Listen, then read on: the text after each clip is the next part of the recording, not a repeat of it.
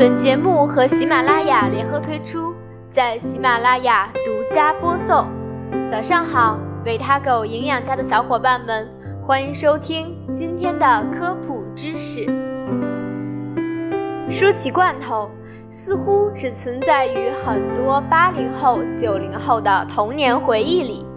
那时候能吃到一罐黄桃罐头、橘子罐头，能在小伙伴面前炫耀好几天；而在大人们眼中，逢年过节、走亲访友，能提上一盒礼品罐头，那可是倍儿有面子的事儿。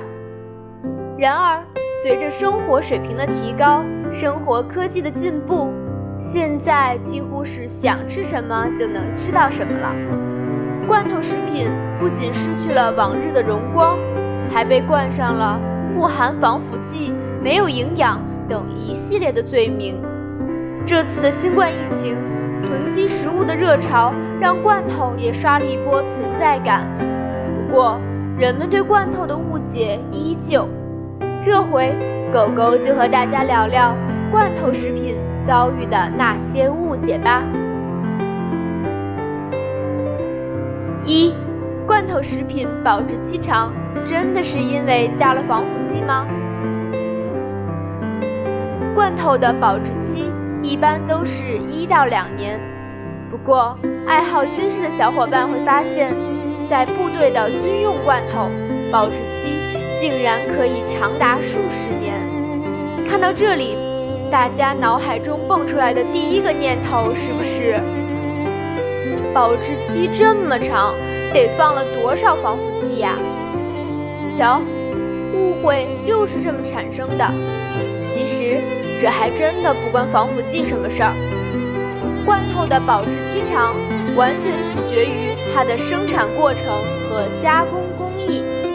说起来，罐头食品早在法国拿破仑时代就已经出现，历史悠久。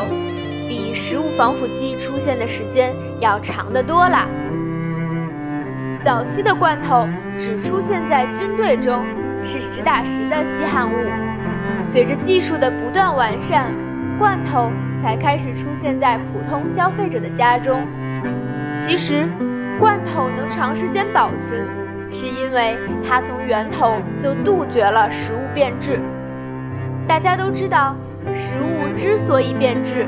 是因为其中细菌的生长繁殖，空气中的细菌无处不在，落在食物上，用食物的养分繁殖生长，食物就会腐烂。而杀灭细菌最有效的方法就是加热。罐头中的食物都经过了充分的加热，其中的微生物都被全部杀死，同时。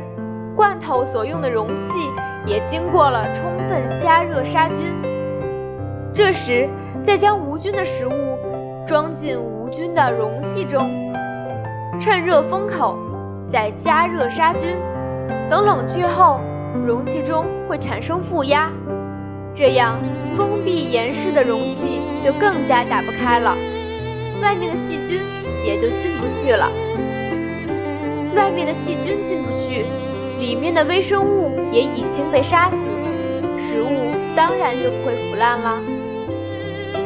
这就是罐头能够不加防腐剂也能长时间保存的根源所在。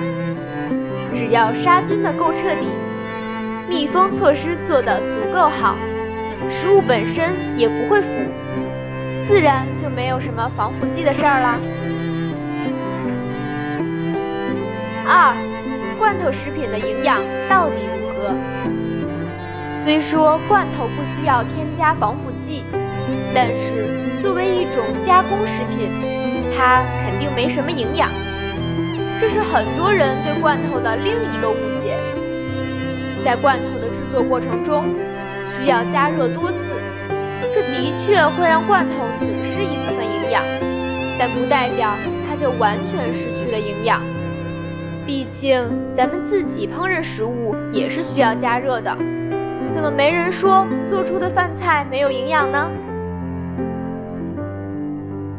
虽然在我国，罐头食品似乎不太受欢迎，但是在国外它仍然占有一席之地。有很多不善烹饪的家庭，常年大量食用罐头食品。很多野外工作的人们也通过罐头来补充营养，这也说明了罐头存在的意义。罐头加热过程中所丢失的营养，大多数都来自维生素，因为真正害怕热的只有维生素，特别是维 C 和叶酸，它们其中一部分被加热分解，还有一部分溶于罐头的汁水中。吃完就被很多人丢弃了。肉类和海鲜类罐头采用的是巴氏杀菌法，加热温度只有一百二十度，这比一般家庭炒菜的温度还要低。炒菜温度一般高于两百度。在这个杀菌加热过程中，只有极少数的游离氨基酸受到损失，蛋白质。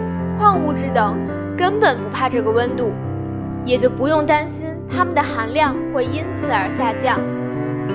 至于拿新鲜食材和罐头食品相比较，这就有失公允了。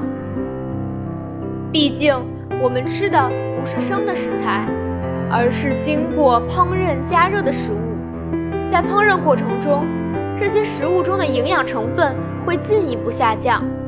而罐头食品则无需再次加热食用。三、如何优雅地食用罐头食品？罐头食品的误解一经解开，是不是瞬间觉得它安全、又实惠啊？那是不是代表着我们可以肆无忌惮地开始吃了呢？当然不是，吃罐头。也是有学问的。第一点，买罐头时要看外观。要想安心的使用罐头，首先得买一罐好罐头。购买罐头的时候，记得看罐头的保质期，同时也要注意检查罐体是否有破损，是不是有漏液的现象。第二点。高盐高糖罐头要少吃。虽然罐头不添加防腐剂，可以补充一定的营养，也不能多吃，因为很多罐头为了增加口感，都添加了很多糖和盐，这就使得很多罐头的糖分和盐分都非常高，所以食用罐头也不能过量。第三点。优先水浸少糖的罐头。喜欢吃罐头食品的小伙伴，可以优先选购水浸或者橄榄油浸的肉类海鲜罐头。水果罐头避免选择糖浸的罐头，这样可以减少反式脂肪酸和糖分的摄入。第四点，不可二次保存。罐头一旦开罐后，要一次吃完，吃不掉的也只能丢弃。不能因为怕浪费食物而二次保存、再次食用。虽然不管是从营养还是风味上来说，新鲜食物都是最优选择，但是在无法得到新鲜食物时，罐头食品依然可以弥补一些遗憾。